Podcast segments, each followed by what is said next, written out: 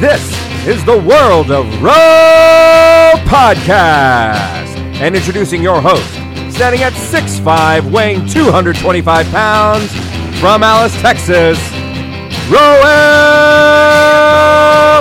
Santos. Hey, hey, hey, yes, I am 6'4. I don't weigh 225 or 30 pounds. I'm, I'm actually a little lighter than that. But hey, this is Roel, and you're listening to the World of Row podcast, my show. This podcast is available to you every single Friday on iTunes, Google Play, worldofrow.com, wherever you listen to your podcasts. There's a couple of great ways that you can help out my show. And of course, the main one, of course, is taking the time to go to the Patreon page and donate a couple of bucks at patreon.com slash world of row. You can also go to iTunes and leave me a review, five stars. And then after you do that, tell everyone about it if you can. Look, I, I, I tweet this show out on a daily basis. I, I try to use Facebook more, but I rely on you. Yes, you, my friend. You, you, my dear listener. If you know somebody that doesn't you know, listen to the radio at all. They don't listen to music. They don't keep up with all that stuff. Say, say, say, tell them this. Go listen to my pod. Listen to this podcast. It's my buddy. I feel like I know him. Check out this amazing podcast. He's a great guy. He's a great dude. You'll enjoy it. He talks to amazing people, and he and at the same time he talks to you about his life. Yes, please do that for me. I would greatly, greatly appreciate it, guys. So thank you. Well, welcome, guys. Welcome to the first episode of 2017. Wow, that is just weird to say. 2017. You know, I remember when I would um, I'd write the date down for school when I was a kid. You know how you would have to write your name on the sheet of paper and you're dating it and everything, and it was always weird when you would type you, you'd write the year change right? So it was like i can remember like 95 to 96 96 to 97 or whatever. And now it's like 11 12 13 14 15 oh 17 like man this time is just really creeping up on us and it's kind of just flying by. But yeah you know um, i hope that you all have had a happy new year and i hope you enjoyed your holidays and i'm sure you're probably back to grinding it out and you're commuting to work as we speak, or maybe you're going home right now from work, or maybe you're working out, or maybe you're just sitting down, chilling, and listening to my awesome voice, and you have that audio cranked up, and you've got your headphones or your earplugs plug, plugged in, and you're just ready to get into this world of row. Guys, uh, uh, it's it's been a interesting week, a long week. It seems like the older I'm getting, the weeks get longer, but I'm still trying to find time to get things done. We've been in the process of moving. That's been a, a challenge. Moving moving sucks. Let's just be real here, right? We're all adults here. It, it sucks. You're moving stuff around and you feel like you got everything. You're like, oh, we don't have that much shit, but we have a lot of stuff, you know? And you're just like, dang, why do I got to go through all this? But, you know, it, it happens. And, um, uh, we're kind of like at the very end now, which is exciting, and uh, we're we're just focusing now on you know the usual, the huge, the the day in day out stuff. And so far, today's been a good day. It's been a rather chilly day for a Texas day, and I was actually we were we were group messaging me, Sean, uh, Fear from you know FYFC, and uh, Mandy from Little Geek Lost, and they're in Canada, and she put like a picture in our conversation that it was negative 19 degrees in Ontario right now, and they were like, "Wow, it's not even we're not even the middle of January yet." And I kind of screenshotted what the weather was like, and it was like a blistering 46 degrees. And I said, "That ain't cold. This is cold." And they were just like, "Oh, you're crazy." But it was, it was hilarious um, to make people laugh and feel like, "Oh, the Texan thinks he's freezing." and I know you guys all over the world and experience winters differently than me, so. Um, yeah, you know, some goals for 2017. There's a lot of exciting things to come up on, on 2017. There's hopefully a lot of good podcasts coming out this year. I'm, I'm working hard to li- line up some guests. There's going to be a couple of repeat guests, and we have the one year anniversary of World of Row coming up this month. I'm already starting to proactively work on that and thinking of ways of, on how to plug that with some sort of hashtag.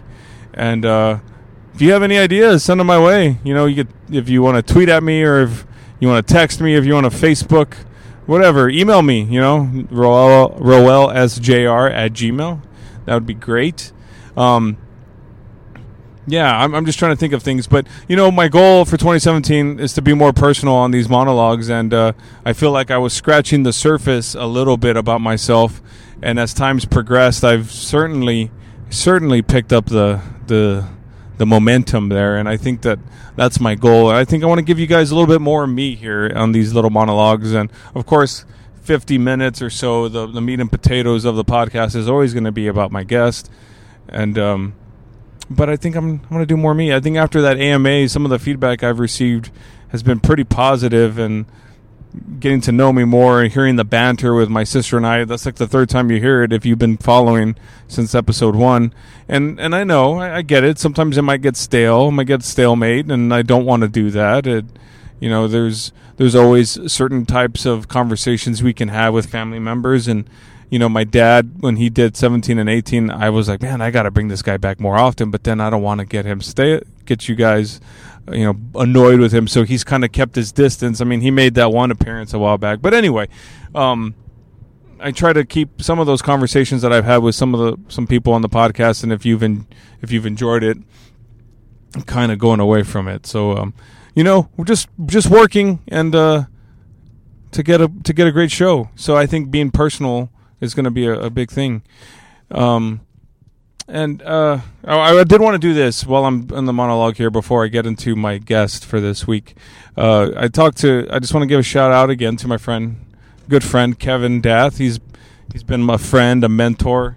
He's always been out, you know, looking out for me for so many years. We worked together and we we become good friends over the years. And I got to talk to him today. So I actually just talked to you about mm, an hour ago you uh, we had a nice conversation. We had some laughs, and he gave me some some some uh, awesome feedback about the show and about my about what I'm doing, and I really appreciate that, man. I, it's been it's, it was really awesome to hear. I, am glad that you uh, you've enjoyed the show, and I hope that all of you enjoy enjoy the show. If this is your first time listening, go back and check out the back catalog. There's there's some great stuff on there, and um, you know he when it's nice to hear that. Like I said, good or bad, I'm always open to the idea of hearing um, the feedback from from everybody, and I just want to get better at it. I, I love doing this for for you guys. I love dropping it every Friday. I look forward to it. Like at it's like at ten thirty or eleven o'clock on Thursday night. I'm like, yep, it's time. It's time to do this. It's time to do this. It's time to get ready.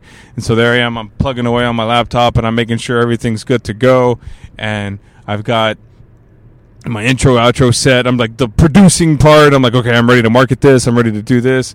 So usually by midnight or after 12 i upload the episode and then i'm doing all the social media plugs around 7 or 8 in the morning the next day just to get the tweet out and and i try to facebook it and i use the Clammr. I don't know if you guys have uh if you if we follow each other on facebook or or whatever and you're you see when I upload the clip, I, I usually take about 25 seconds, or it allows me to take 25 to 30 seconds of a clip, and it allows me to play some of it for you, so that way you can kind of get an idea of what it of what the show is going to be. And I try to I try to find the best clip or the funniest clip, or at least the part that I really liked, and and bring it in there for you.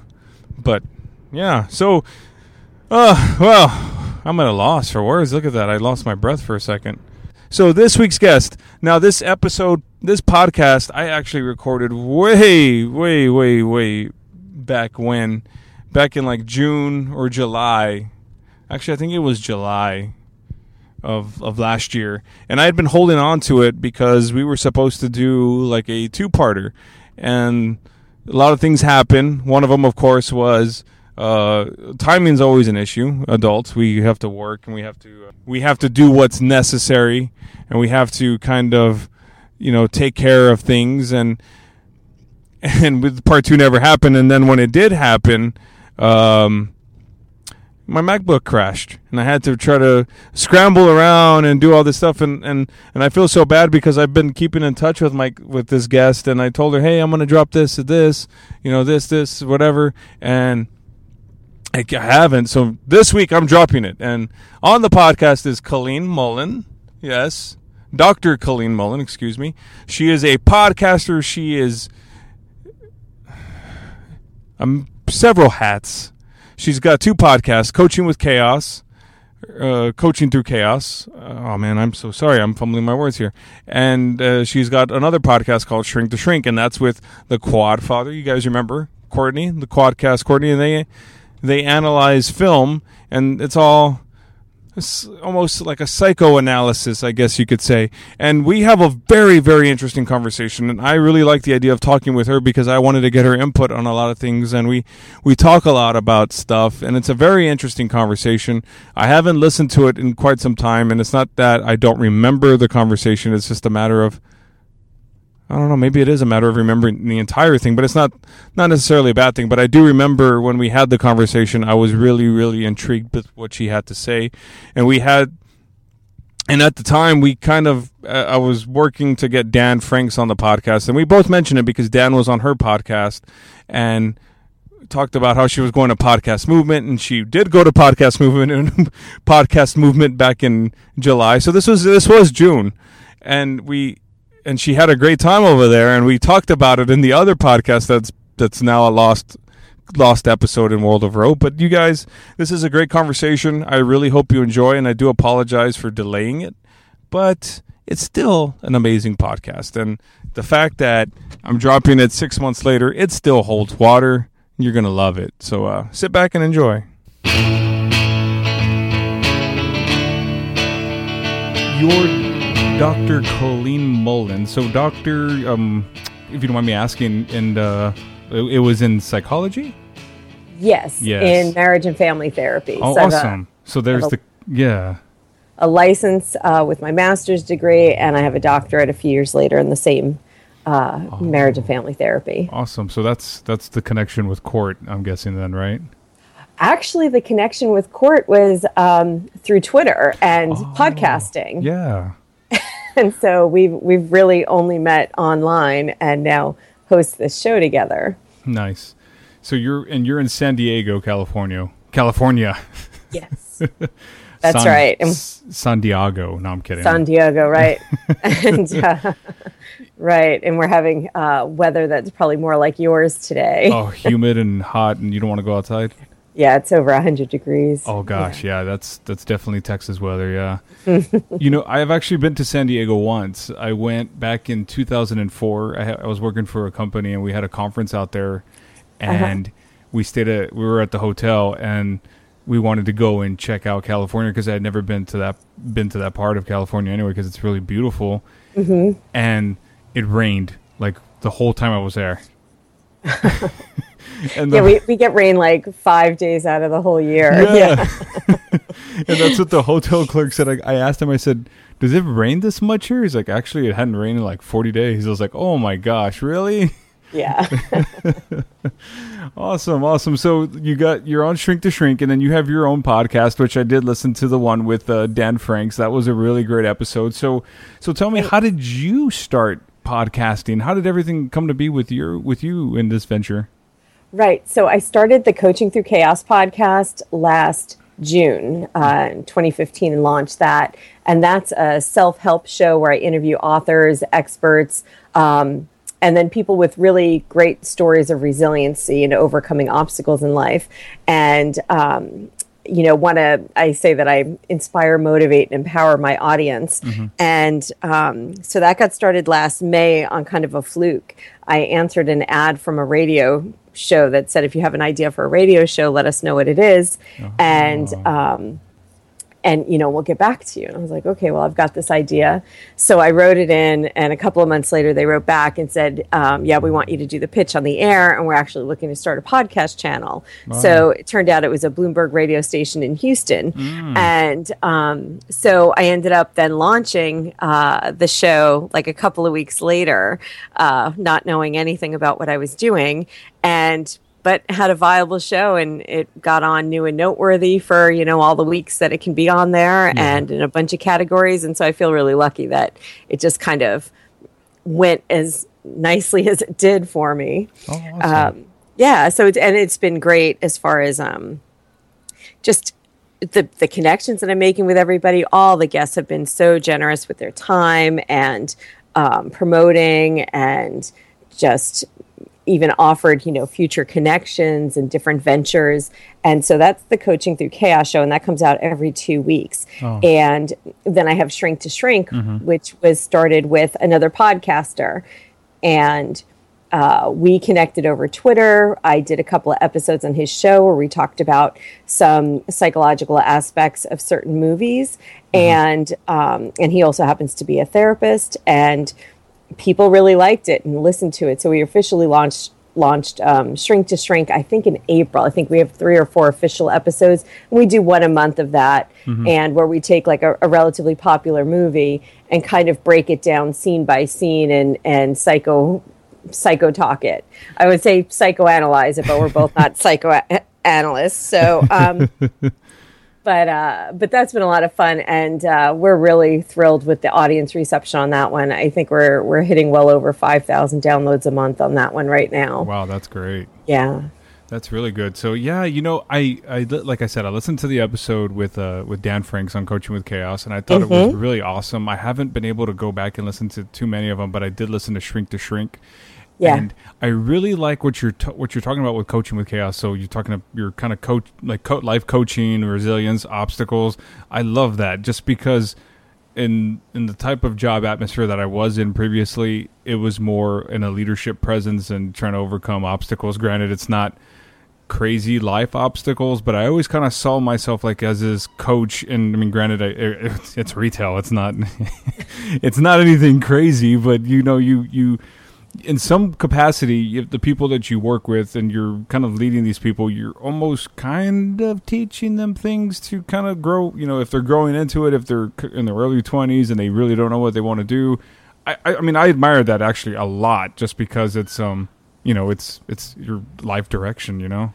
Right. And so I actually do the coaching more in my um, not in the podcast. I mean, I, I the show is Coaching Through Chaos. It's also the name of my private practice here in San Oh, Diego. okay. And I do the coaching work on the show. I'm not actually the expert on the show.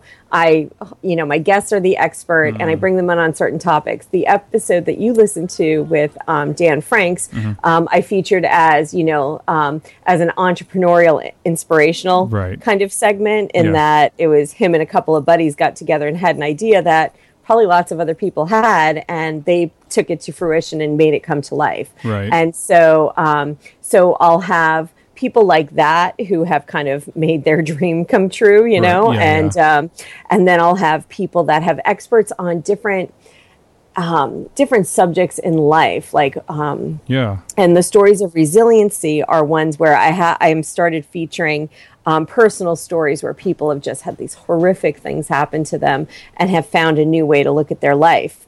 Um, but some of the more like um, educational sides of the show, we did. Um, um, we've covered uh, some addiction work, suicide prevention, Mm-hmm. Oh, wow. um, resiliency as a coping, you know, how to build your own resiliency. Um, we've had health and wellness experts and um, uh, let's see, um, a couple of people who wrote some books that really took off Yeah. on uh, mental strength.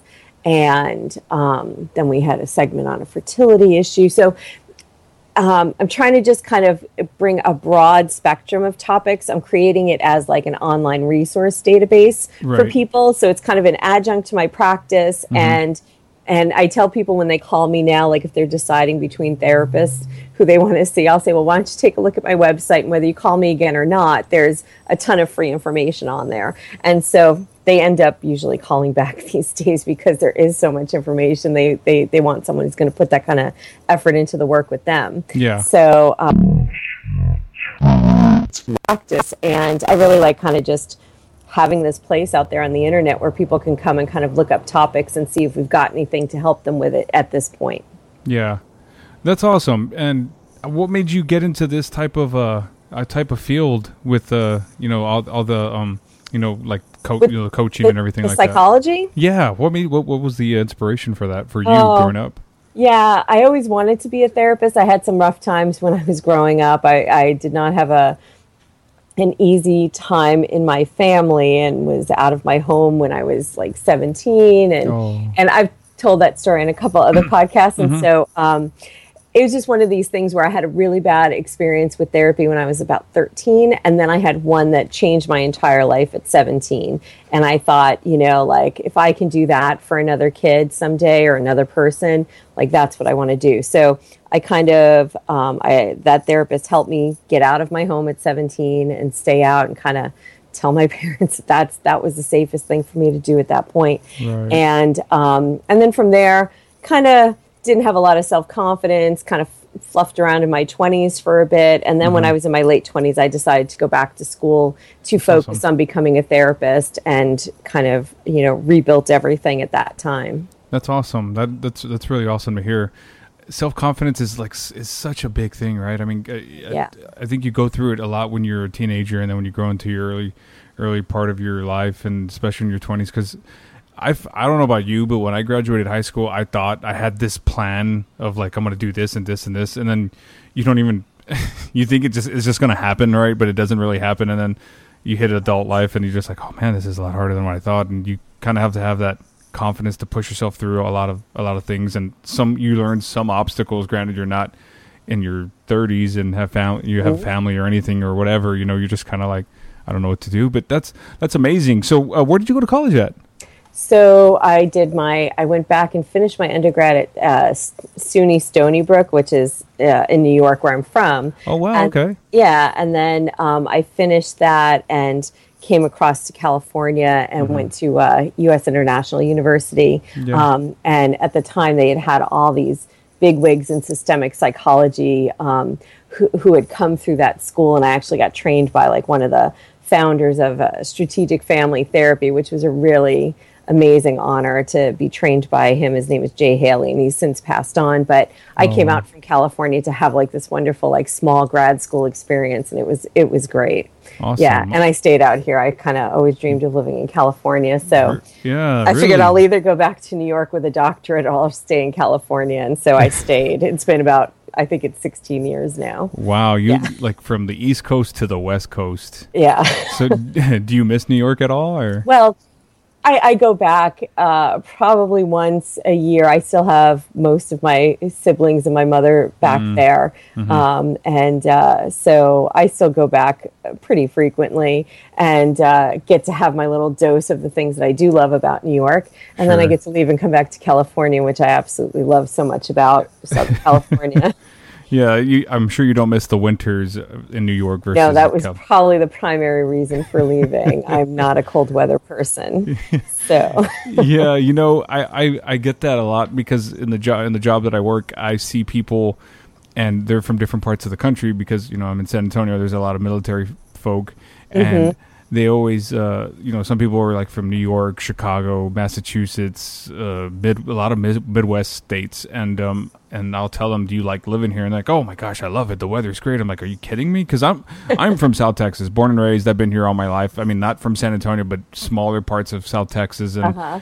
I've always envisioned myself of living in like you know the Midwest or going to Chicago or going to here or there. Just this experience like four seasons because in Texas and in California, I'm sure we only get really two seasons if that. And uh, and they tell me you're well. You know what? When you've gone through a winter like I have in different parts of the states, it's primarily like the East Coast. You learn to appreciate the warmer weather because. Oh yeah, it's such a tra- it's such a hard you know not a travesty but it's just a challenge to deal with you know with plowing and all this other stuff when there's snow and oh, it's crazy. The, the time that you have to take and that you lose from your life and the and and the things to make your life happen when there's snow on the ground it's just unbelievable. And, and I couldn't even imagine living in those states where I, I have lots of friends who are transplants from the Midwest. And oh, gotcha. I, don't, I don't know how anybody even stays in those hmm. states when the winter's there.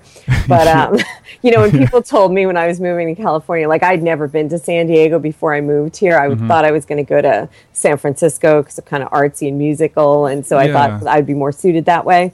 But then I, I love the beach and I just kind of found out what the weather was like in Southern California. So I went down here and uh, people said, "Oh my gosh, you're gonna you're gonna miss the seasons." And I, I tell you, I really don't. You and, don't. Okay. and I mean, if I, I, I can go up to the mountains, I can see the pretty fall colors if I want to. Want to. Yeah. I've been invited to go up to the mountains during ski season and stuff, but I have chosen to avoid the snow. nice. Well, I mean, I don't well, miss that but if you wanted to experience the snow, you could easily just go to Utah or you can go to like Oregon or something, right? Because I, oh, I could they... go two hours north of here in San Diego, you know, north of San Diego, and find some snow at the right time of the year. But wow. um, and that's what I love about Southern California is that if I want to see the four seasons, I mm-hmm. can, and sometimes you can even do that in a couple of days, depending on the time of year. Wow. But um, but I prefer the beach beach weather. So, nice. yeah. yeah.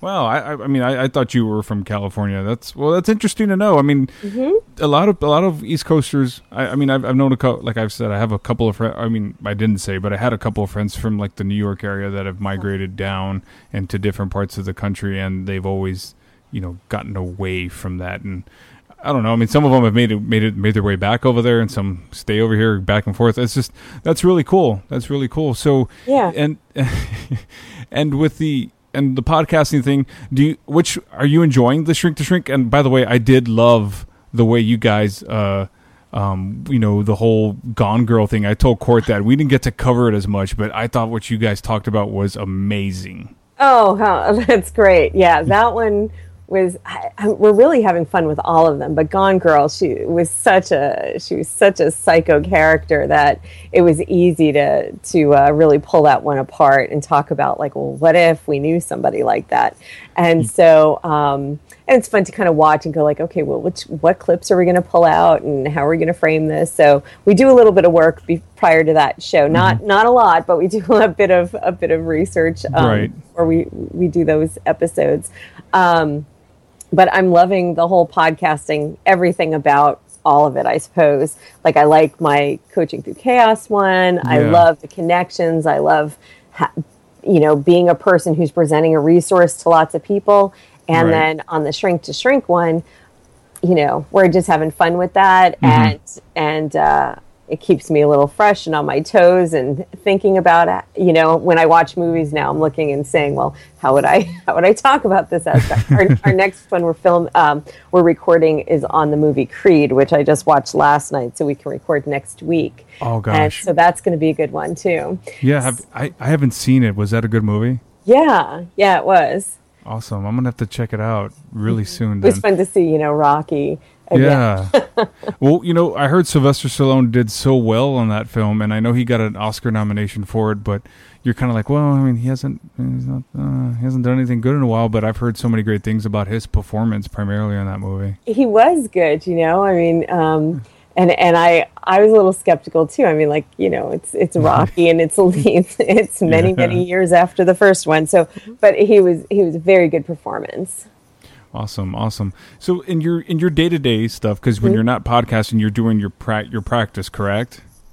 Yes. And do you do you see? A, I mean, I mean, you don't have to go into detail. Is it? Oh. Is it a? I mean, how would you describe that? Because I mean, some of these things, you know, the shrink to shrink stuff, like you said, there's people out there that actually exist that are like this woman in that movie. Oh. yeah. So my my private practice, I see. Um, I, see about 25 people. I've about I have about 40 clients, and I see mm-hmm. about 25 people a week. And um, I have four therapists now that work for me.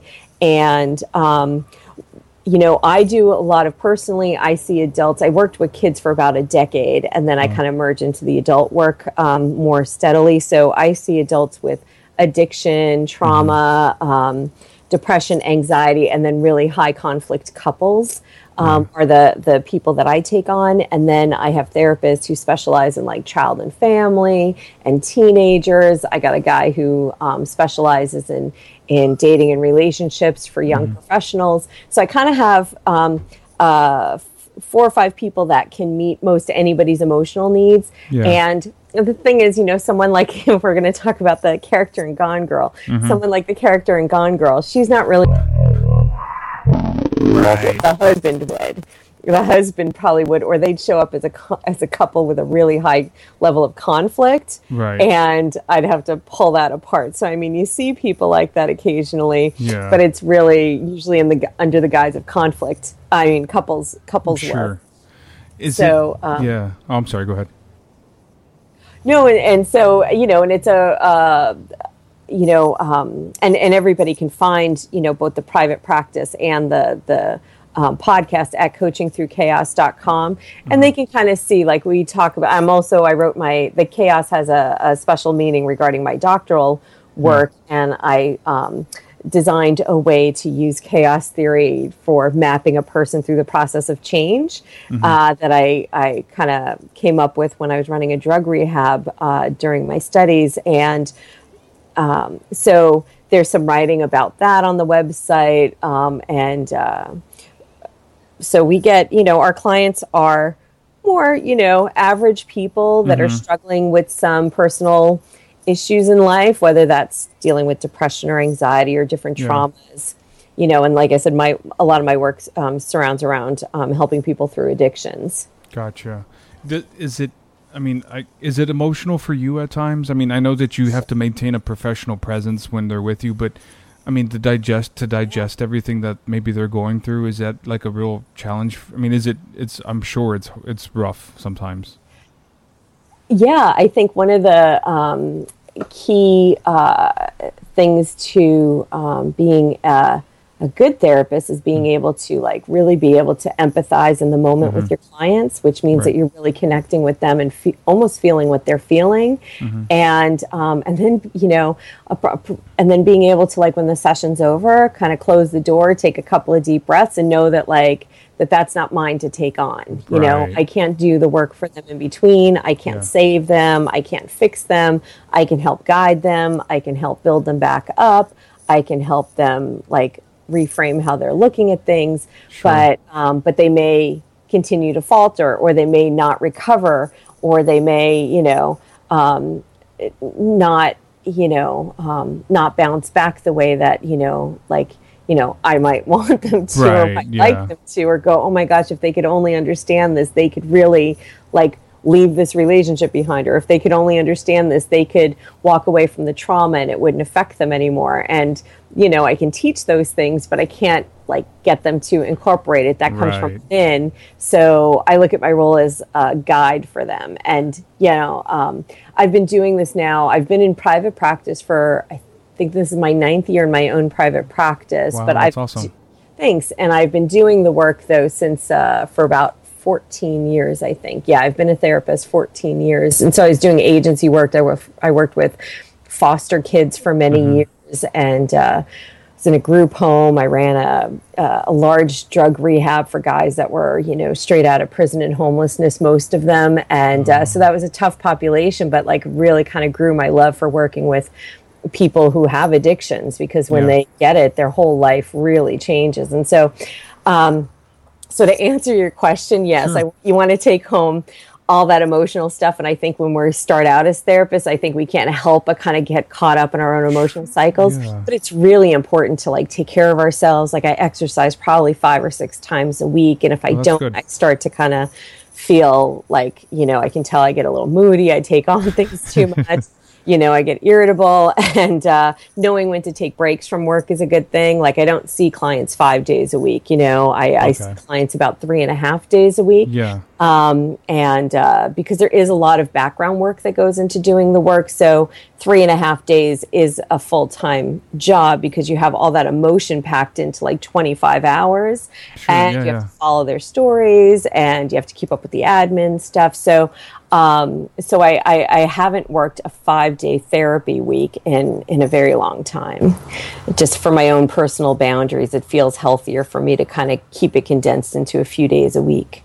Yeah, that's that's a good thing, right? Just to decompress yeah. from everything. That's really good. Um, so it basically you're you're what you were saying is, is that you can guide these people, but you know, no nothing bad when I say this, but you can only lead the horse to the water. You can't make them drink. You have to make them understand it mentally and I, I mean, I, wow, that I mean, I, I can only imagine. So I, you know what, Matt, I give you a lot of respect for what you do. People like you, they, we need more people out there like that, just because so so many people, you know, I mean, they have different issues whatsoever, whether it be addiction or depression or anxiety or you know, any all those things. It just it's just really sad that sometimes you see things happen to people, whether you're close to them or they're maybe your favorite musician or somebody your favorite actor, and you don't know that they're tr- as troubled as they appear to be or appear as much as they seem to be, yeah. but you know, appearance is different. You know, so that's amazing.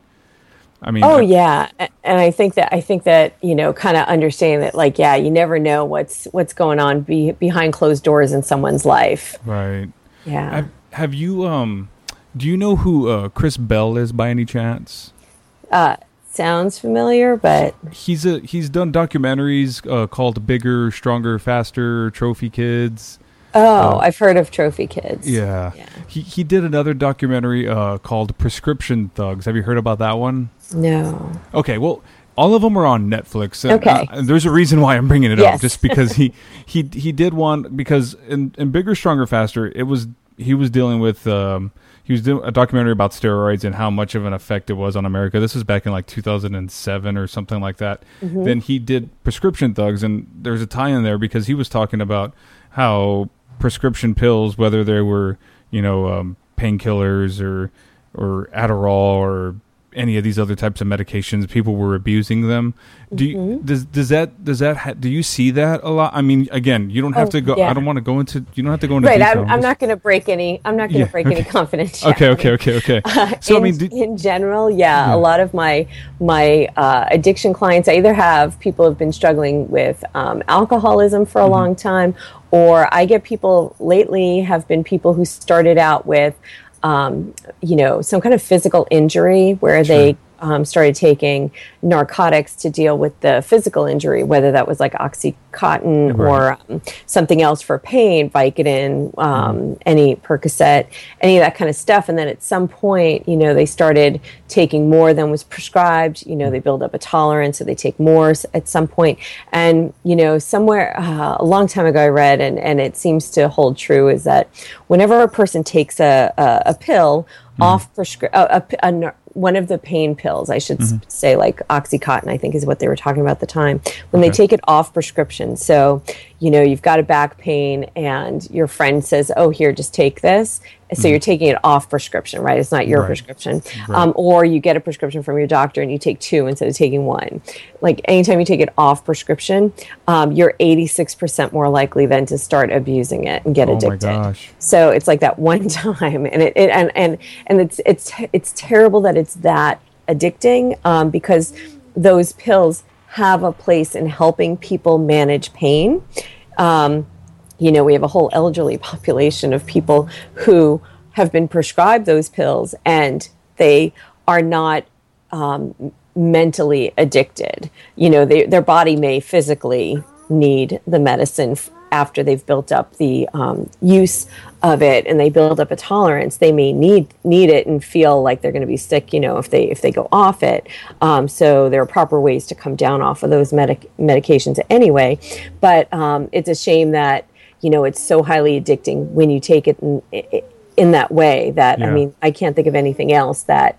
Um, like if you take four aspirin, you're not going to become addicted to aspirin, right? Right. So you know, um, but uh, and and even antidepressants don't work that way, right? Okay. You know, Yeah, yeah, yeah. you don't take more and feel like and like something changed in your brain. Right. You know, you have to build that up in in your head. So as far as the pain pill goes, they're just so dangerous, and so uh, the majority of the people that I see for addiction these days have come in started out as a pain patient somewhere at a pain clinic Yeah. and then turned into either um, uh, pill addicts or have gone to more hardcore heroin and things like that once Oh the pill gosh. prescriptions ran out you know and they couldn't get any more prescriptions they then switch over to heroin which is kind of which is on the same level. They're all opioids. And Yeah. so yeah.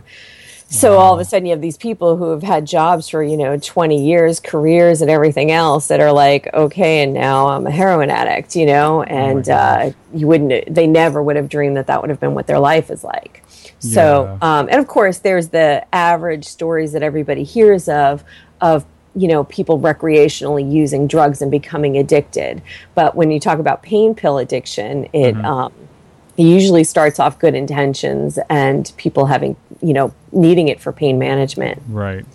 And then it, it, like you said, it just turns into something that they want to do to, to feel like a high. At, right. Well- based- sometimes. Well, and they actually think that it's staving. I mean, there's this crazy phenomenon. I forget what it's called, but it's uh, it, it, it, it's a real phenomenon for pain management uh, patients that um, they will take so much of the pain meds, the opioids, and they they are so addicted to it, and they're so afraid of going off it because, of course, they get sick. You know, the the junk sick, and um, they um, when they go through withdrawals and everything that. Um, once they get off it, like so they go to detox and they get off it and they're everything they find out that their pain is actually like better when they're not on the narcotics. Wow. you know because their body is so used to i don't know if it's the phenomenon of like you know um, just everything being affected by the drug and what the drug is doing to the other parts of their body that it actually f- falsely you know tricks them into believing that they are staving off worse pain but in reality they usually feel better physically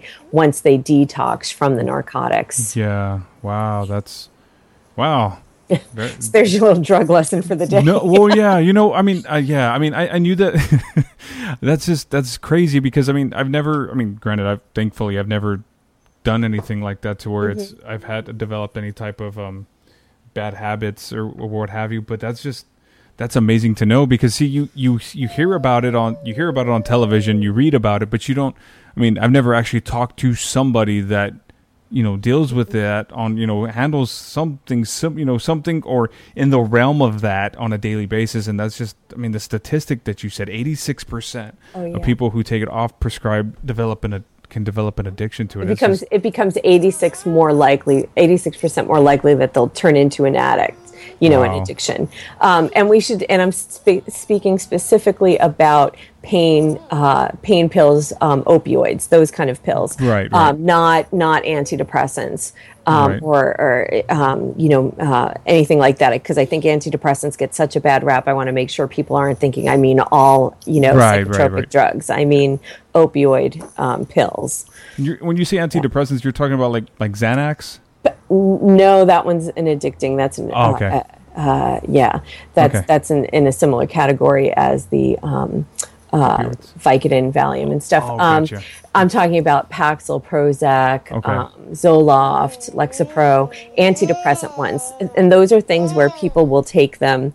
Uh, on a daily basis and, and it helps stave off um, depression and anxiety. It helps kind of help them manage their symptoms. It gives them a little bit more emotional capacity to kind of build up their coping skills and recognize the signs of depression. And sometimes those are um, short term like they use them for like six months to get through a depressive episode and sometimes Right. they're longer term. If their person has recurrent depression it may be something that they use more long term but these are not those are not drugs that like you don't take an antidepressant and feel something different.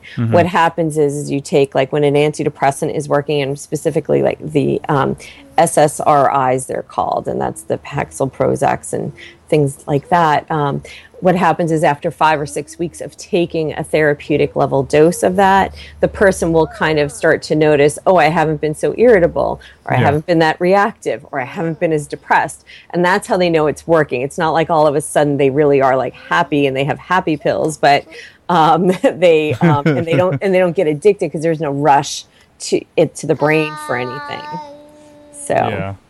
Yeah. Wow, that well, very insightful. So when you're, I so I understand. So when you're not doing your job, you you you exercise five or six times a day. You're podcasting. A week, else? yeah So it's all cathartic for you. No, I'm just kidding. Yeah. Um, so what do you? What else do you? What else do you do out there in California? I imagine there. I mean, you said you got you've gone hiking or you've got seen the mountains. I mean, Oh yeah, you know, and I've got a big, you know, big s- social circle at this Sure. point, and uh, so I, I like to get together with my friends. Um, we hike. Was at the beach all day yesterday. I'm a little scorched right now, but nice. um, you know, it was it was a lot of fun to be in the ocean, and uh, you know, um, I live about a mile from the beach, and so I really just uh, the ocean is very probably one of my favorite places to be. Um, and I I've played you know um, tourist around San Diego every chance I get. It's still fun to do even after you know 16 years of doing it. I love Yeah. when people come to visit, and I'll take them around, show them all the tourist spots. nice. So um, yeah, and I like to think I live a pretty full life. oh, and, uh, definitely. I'm sure. It sounds like it. yeah.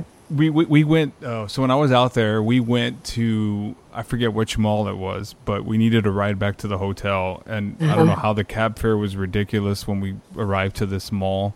So we had a, a, a coworker from the Cal, from that part of the uh, San Diego or wherever we were at. I can't remember, but so he so she had her husband like give us a ride back and we gave him you know he was like give me like 30 bucks. That'll give me gas money. That that's a lot cheaper than a cab fare. We're like okay we'll do that. So it was like four of us. I mean I, it's such a long time ago i can't remember the exact details of it. So we're driving back and i think we're on interstate 5 mm-hmm. and he is like flooring it. You know it's like oh wow this. Is guys um should i uh let's measure the you know the the density here of my head impacting the windshield if we happen a car wreck. But i mean it wasn't i'm just kidding. But I mean, it, was, it was anyway but uh when we were driving back he's like and he's you know he's going about it because he's so familiar from with the area. He's like oh yeah they filmed top gun right here. That's the base where they Oh, filmed it at. And he's like oh this is this this is i'm like what the heck? Oh cool you know? I'm like man top gun's one of my favorite movies. But it, it was it was interesting. Mean, people i mean at least over there i mean that, uh, he was driving crazy. I imagine that it's not exactly like that in san diego versus like los angeles or san francisco even. But i i like i said i want to i've only been to san diego once i don't Yeah. think i've been i don't think i've been anywhere else in california although i would love to go back to san diego just because Uh-huh. it's, it's it's such a nice city at least what i remember of it, it Oh yeah, well we have beautiful Balboa Park, which has like all the museums in it, and it has the the famous you know San Diego Zoo, Mhm. and uh, then there's you know Torrey Pines and the Mm-hmm. golf and the cliffs and the hiking, and you know, and then of course I think it's something like 80 miles of beaches. I mean, like you can't go wrong with that. no so definitely not yeah, so uh, not. yeah. Um, Do you- yeah, it's so- a great little life out here, or lifestyle. yeah, we, we have we have oceans in tech or beaches in Texas, but Galveston and Corpus don't really Corpus Christi don't really classify. Well, Corpus Christi doesn't, but and I don't mean to offend anybody who's from Corpus uh, that I know out there because I lived there for a little bit, but it's not clearly like California. I mean, Galveston might be closer to it because it's more ocean out there than uh, maybe down in the valley in Port Isabel Port Isabel area, but yeah, that's uh it's not Texas does not have nice beaches on the coast compared to California's beaches and everything like that. So, Yeah. you know, I was watching. I, I wanted to bring this up to you, but you know, actually, let me bring up something else to you. So, in your coaching with chaos, in your, I mean, like I said, I, I listened to the uh, the Dan Franks, but I haven't listened to the other too many of the other ones. Do you incorporate like you know? I'm not not going into detail, just kind of like what you're going through, like with monologues or anything like that with your show. Um, Do you ever kind of summarize some of that stuff into like incorporate it with your shows? I guess what I'm trying to say. Yeah, I actually I'm trying to um, kind of expand that part of it a little bit. Actually, um, funny that you asked that. Um, I started out where I would give like okay, setting up like whoever the guest was going to be for the day and the Sure. subject that they were going to talk about. I would then throw in like some facts and figures about you know the prevalence of the the problem and um, some stories from popular news um, regarding that issue, and then through like. I think it was really just time management and condensing, Mm-hmm. Right. you know, the episode into like a listenable amount of time. Yeah. Um, I, I sort of got away from that because the the interviews started getting longer, which was Right. great. I mean, like Right. it was it was good content. And so now now that I've kind of got a flow going with that, I want to start incorporating more of the setup again and um, do more of a lead in because really I'm only doing about probably two, three, maybe five minutes of talking before we get into the interview, and then another Right. three to five minutes at the end, just kind of talking about what's coming up and everything. Um, But and I do a blog post for every episode of the Coaching Through Chaos show so that I can provide links and other resources on the topic. And um, uh, sometimes, you know, the guests will have you know special pictures that they want included in things, and sometimes I've done like experiential kind of interviews, uh, at, like the Virtual Reality Medical Center. I got to experience using Awesome. virtual reality um, technology, um, and they work with uh, combat veterans um, to help PTSD. So I have like pictures from that and a big write up on that um, experience. So. So I'm, I'm going to be trying to expand it again now, and, and the show will just get a little bit longer as Sure. we as we go on. so You generally try to keep them under an hour. I'm guessing. They are under an hour. We initially were um, when we were um, promoting it over on the the radio station website. It was we were locked into thirty minutes, and oh, then gotcha. then we just started kind of, and I say we, the my partner um, produces it with me, uh, Dr. B, and he does all the editing and stuff. And um, we um, uh, and we just started kind of, you know, we had some really good interviews, and I'm like, well, I don't want to cut this person off. Like, I want the whole interview to be in there, and I don't care, like, if we go over 30 minutes.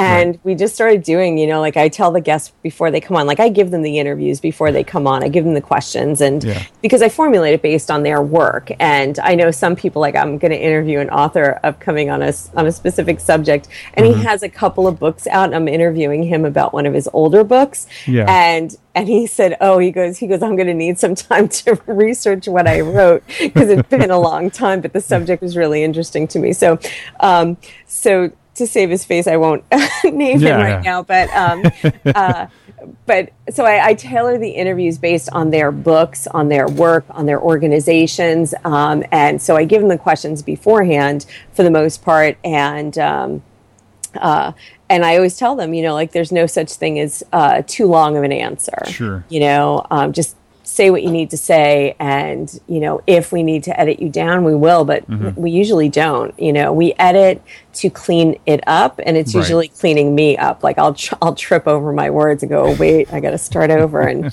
you know, Yeah, yeah, I know that with feeling. trying to sound. Yeah. sound good on air so Yeah. um, so for the most part we don't usually clean uh, like edit out we usually just clean up the audio Gotcha. Okay. Okay.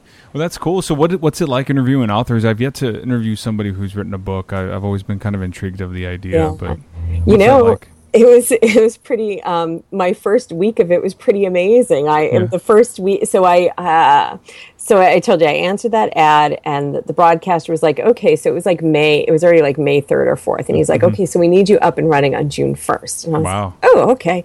You know, I had no idea what I was doing, and Right. uh, then I, I panicked and was like, "Oh my gosh!" Like I just said, I'd have all these guests on. What am I going to do? Mm-hmm. So I went on Amazon, and I I came up with like an intro kind of pitching email and I looked up a bunch of people that had like interesting self-help kind of books on different subjects and I just started emailing people and every one of them said yes. A couple of uh, bestsellers too. And so with it and so I ended up taking I think the last week of May off to schedule the interviews. So by June 1st I had already done 12 interviews with Wow. authors and it was just kind of pitching myself to them. I didn't even have a, a show going yet. I was Right, like right. launching this, you know, this show, and uh, it's been really great. And the response has been great. And even when I have written very big authors. Even if I don't have the numbers for them to take the time out to be on my show, they've Yeah. offered up other authors to me and nice. say, "Oh well, hey, like I can't do this, but I know this person would be perfect and you should talk to them. And so like, I mean, how generous is that that someone would then connect me where I can say, "Oh, so and so Yeah. gave me your name because so and so you know, that's a good introduction to have." No, yeah, So, that's a great uh, icebreaker. Yeah, I would say. It's been it's been really wonderful. And like i said like some of these people have been super generous with their time and staying connected. And like I, i formed a lot of you know i wouldn't say friendships but i'd say you know more than more than professional acquaintances with some of these guests. And we stay online i mean we stay in connection we email you know um, and it's been it's been really just an, a great experience for me. You know, whether anybody ever listened to the show or not, which thankfully they are. Yeah. Um, I just love it, and I'm just going to keep doing it because I enjoy it so much, and I like that the people want to want to be participating in it with Yeah, me. sure. So yeah, so it's been That's great. awesome. That is very awesome. I yeah, like I said, I've never, I've never had the the time to to sit down. I, I I'm gonna start reaching out to authors just because I like to write, and people. I mean, to a certain extent, I mean, I've never written 200, 300 pages of a of a novel or something, or you know what I Uh-huh. mean. I've, but just to go inside the mind, their mind, and how they came up with this character, that character, or this or this, you know what I mean. It's just amazing. But yeah, that that's impressive. I mean, twelve interviews before you even launch. That is Right. that's talking about staying ahead. So do you still publish your your episodes? Still come to iTunes and they still go to the to the radio station, or is that Um, no, we actually left the radio station Okay. um, behind because it just it wasn't it wasn't doing anything for us. And so, um, as far as like numbers, and in fact, because of maybe some of the political bend on it, it really we didn't feel like we had the freedom to keep doing what we wanted to. Right. Um, so we um, did, you know, friendly break apart from the radio station connection, Mm-hmm. but um, uh, but we are, you know, we're housed on SoundCloud, and then Mm-hmm. it feeds to iTunes. I don't do any of the technical part of it, Yeah, but yeah, I yeah. know that like I'm on every like um, I um, what's it called podcast directory you can be on. Like if, if you can find it, I'm probably on it, and so um, we kind of wanted to make sure absolutely everybody could find it if they wanted to. Yeah, that's awesome. That's great.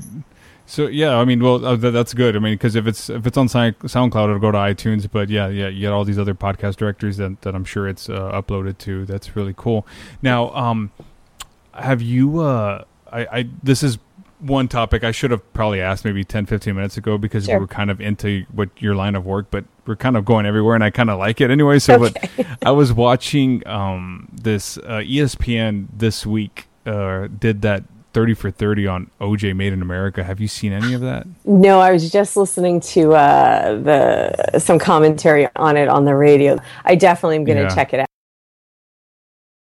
Yes. And uh, I was, uh, well, they did the, I'm sorry, the FX show, not the documentary, but then they did this one, but this one is just in depth. So this is a documentary, though, right? Yes, this is Right. like it's not actors playing. No, no, no, no, no. Yeah, Okay. Oh. it's all stock footage that they've had from the the murders to the trial to the verdict to post, and there's five parts of it. And it's like an hour and a half long each. And I I breezed through the first four parts, and I'm gonna probably watch part five here later today. But Mm-hmm. it's um it's not. I mean, I shouldn't say it's amazing, but I mean it's interesting because I was still really young. I mean, I was like 13 or 14. And I was going to really- ask, like, were you like too young to kind of have relived it all and saturated the media with it? Yeah. Back then? 'Cause See- I was just old. I was I was in my twenties when it Yeah. happened, so I just remember like being obsessed with it at the time. And so my question would be like, I wonder if there's new information or if it is like, you know, kind of refeeding it back to us what Yes. we've already heard in the past. Right. So I, I think there's some refeeding, but I also think there might be some new information. Again, I like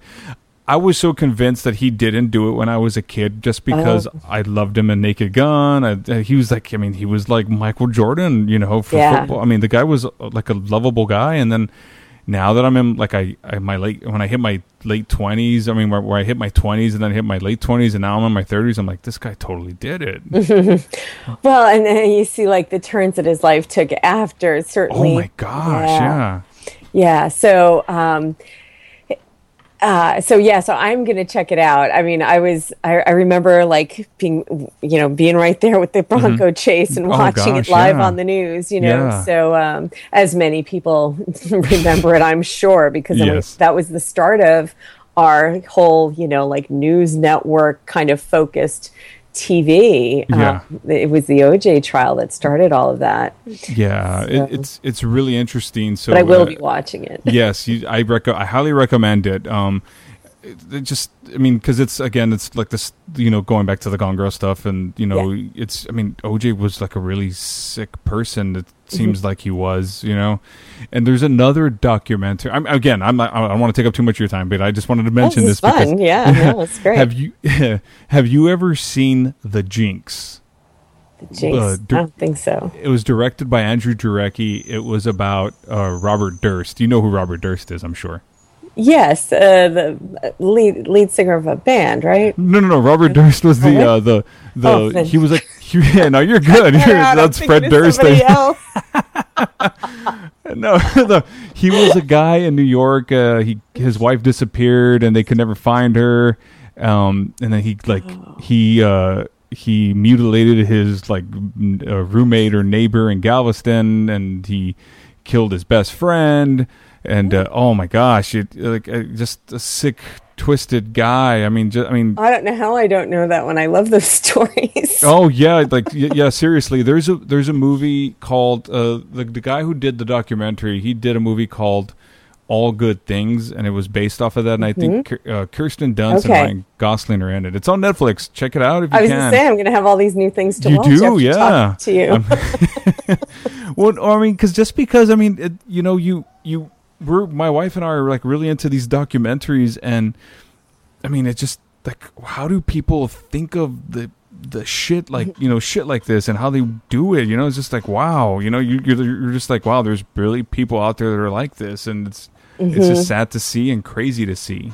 Right. Well, I mean, when you look at someone like OJ, I'm not going to diagnose or anything, but you know, of course, if if everything is the way that it appears to be, you know, he would be a sociopath, right? Right, and so right. those kind of people are very charming and mm-hmm. can get away with a lot and think they're above the law and really think that they're smarter than everybody else and Right. and and for for a long time like he did he i mean he was not convicted of murder so Right. Um, but it's like all of the um, the the big uh, killer, the Ted Bundy was Right. you know like the the most classic one, you know, where he could charm all the women Mm-hmm. and um, you know, or even charm them after he's in prison. I mean, in jail on trial. When you see those those people on trial, Yeah. um, that are getting and what was it, the Menendez brothers? Oh, yeah, yeah. like all that stuff. Like there's there's a special kind of charisma that really you know sick people have sometimes and um, uh, that attracts people that gets them to overlook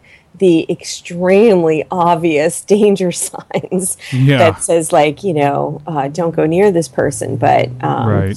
but they can they can charm people so oj is in that category and then we have people who are very famous and that are you know well we'll say narcissist as opposed to soci- sociopath is a totally different thing than a narcissist but there's still personality disorders Right. um, but the sociopath is the one that will you know that is most famous for hurting Mm-hmm. people um, there's a neat book though if people are interested in that um, the psychopath next door Mm. Wow. um, and it's talking Okay. about how like there's average people out there that have those psychopath tendencies where they're not going to like murder anybody but they really don't have any empathy for anybody they're kind of just like looking and adjusting Mm-hmm. how they um, interact with um, the world you know we have big corporate leaders things like that um, doesn't mean every corporate leader has those tendencies or even is narcissistic but um, Right. uh, but there are categories of people that you can find a high level of those kind of um, grandiose um, and um, and like personality traits that lack empathy Right, um, are right. in like certain categories of people. Sure. Wow. Yeah. Yeah. Yeah. You know. You know what? I, I do. Okay. I'll give you one spoiler from what I'm understanding that that came out in this one because on the last part, and i, I watched like the first 15 minutes of it. Now I, I couldn't help but wonder what happens in part five. So obviously in part four it was, or part five is the verdict. Uh, he's not guilty, and then he goes back to his life or whatever, and all this. I mean, I, I haven't gone through all of it yet, but from what I understand, they uncovered like a diary, a diary that Nicole had, and apparently she was having an affair with Marcus Allen. That was yes. Well, and if any, and if you watch, that- the, okay, you already knew watch, that. If you watch the Real Housewives, you can Oh, get the scoop oh, on that too. yeah, and, she and his ex-wife denied it, right? It was Marcus Allen's ex-wife. Yeah. Um, well, I, I don't know if she denied it. She just kind of didn't want it talked about. But Mm-hmm. um, yeah, so there was it was alluded to that um, in in that, which is like my own sick obsession is the Housewives. series. But Well, I mean, fun. you know, like I, I, I'm a voyeur. You know, like that's what I do for a living. Is I listen to people's lives. So I can't help but get sucked into reality shows. right it, it happened it happens you know I, I used to you know i think when the the whole you know going back to the robert durst thing my wife told me about this guy how he Mm-hmm. he um denied it for years that he didn't kill anybody. Then they they had a microphone on him. It was hot. He was in the bathroom and he he's like talking to himself and he admits to killing. He said he didn't say i ki- he didn't say i killed this person or that person. He said i killed them all. He's telling he's like it's like almost like he's talking to himself. It's it's really strange. And then that that like led to his arrest. It was crazy. They had enough evidence backing like hey this i mean you you just have to like i mean if if you can find that documentary somewhere called the jinx watch it. It's Mm-hmm. I amazing. Will. it's Yeah. amazing Yeah, absolutely. But uh, I mean, I look, I, I, I, I saw your Twitter account. I saw, I listened to Shrink to Shrink. I'm enamored with the stuff that you do. I, I think you're, I think you're awesome because you're a podcaster to top it off. So I mean, the podcast with Dan Franks is really good. And uh, you know, what, where can my um, dear listeners uh, follow you and find all your stuff, Colleen? Yeah. So. Um, my main website is coachingthroughchaos.com um, and that's you know you'll find my practice you'll find the the um, uh, po- um, podcast and blog and then we have shrink to shrink which is shrink with the number two shrink um, all one word and that's we have that at shrink2shrink.com too but you can um, they can easily reach out to me on twitter. I like to interact with people on twitter so i'm at dr colleen mullen or at shrink to shrink and on facebook they can find me at um, coaching through chaos on facebook. So um, yeah and i should say I, it does it did feel like we went all over the place and then i was trying to give like little tiny snippets of psych stuff Yeah. so you know we there's there's much more detailed information um, and i do a lot of writing for other blog sites so um, y- you can find um, some of that also at like everyday power blog. I'm one of their contributing authors as well Awesome. Okay. Wow. So you're author, you're psychologist, the podcaster. Man, you're just you've got so many different hats. That's on. That on. That's awesome. that's why my that's why my um, my exercise time and my friend time is really important Oh to me yeah. You got to unplug from I everything. I really and- appreciate you know my downtime. yeah, definitely. Yeah. Colleen, thank you so much for your time. I Thanks so much for it. having me on. This Yeah. is fun.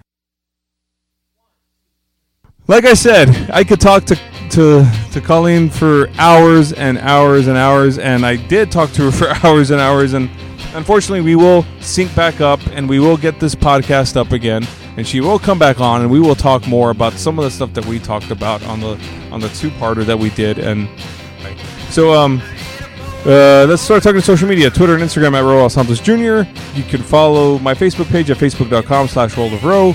You can also email me at roelsjr at gmail.com if you have any questions, concerns, or maybe you want to be a guest. Reach out to me, talk to me. Let's make it happen. I'm a, I'm a team player. I'm all about getting you on the show. If you have a podcast or you have a, if you have a very interesting to- story to tell. Also, if you are a dear listener and you want something to share with me about World of Row turning one this year, you can please email me at that at that email, yeah, or text me or whatever, tweet at me, and um, that would be great. Uh, I'm really excited about that. Like I said, I'm already getting some clips together that I want to that I want to put out for the show. I'm trying to find some of my personal favorite episodes, and uh, it'll be a good one.